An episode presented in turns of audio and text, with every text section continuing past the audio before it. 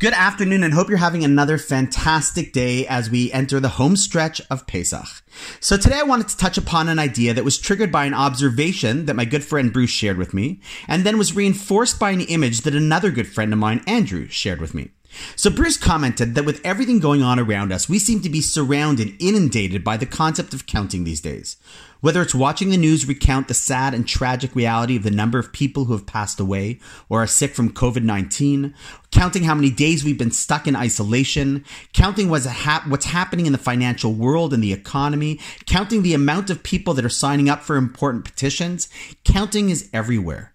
And while he was paying attention to all the counting, Bruce realized that we're also in the midst of another counting one that existed well before Corona counting, and which in fact has been with us for thousands of years. It's the counting of Sfiras HaOmer, which connects the days that we left Egypt to the day we arrived at Har Sinai to accept the Torah. The obvious question is, in Pesach style language, why is this counting different than all other countings? And I would like to suggest one insight that I believe is extremely relevant during our days. Often, in the context of people counting, we call it a countdown. Think about it. When we were all in school and we had 49 days left in school, we took out a paper calendar. If you're over 35, you know what that is. And you wrote 49, 48, 47 down to one. And as each day passed, you crossed out the date box and moved down numbers one by one.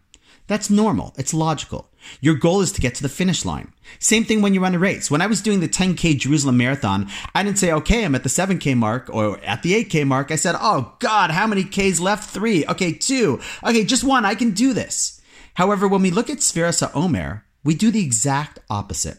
We know it's going to be a 49 day journey, but instead of counting down to the culmination of Matan Torah and our receiving of the all time bestseller and source of all the information we've been sharing over the past 100 days, we count up.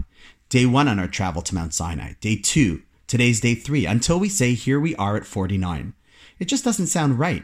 The dropping of the ball in New York, three, two, one, streamers, confetti flying everywhere. That sounds so much more exciting, are always kind of anticlimactic. Unless perhaps we're looking at the entire counting thing wrong. See, when you count down, the goal is just to get the days over with and reach the next stage, the end goal.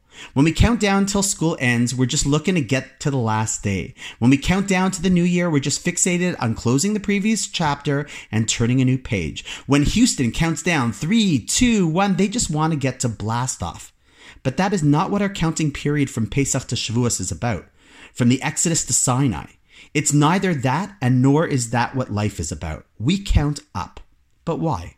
So along comes Andrew, another good friend, who recently shared with me a beautiful image. On a side note, by the way, Andrew is also the owner of Umami Sushi, which I would be happy to give an unsolicited plug for as well, since he is one of the nicest, most honest, good, and generous people I know, who owns one of the finest kosher sushi mom and pop shops in town. He makes delicious product, and as a result of Pesach, he also had to close because he can't turn over for Pesach. I encourage you to treat yourself at umamisushi.ca. You will thank me, and I'm sure he will too. Tell him I sent you, and I'll ask him to add in a fortune cookie because we could all use a little more fortune these days.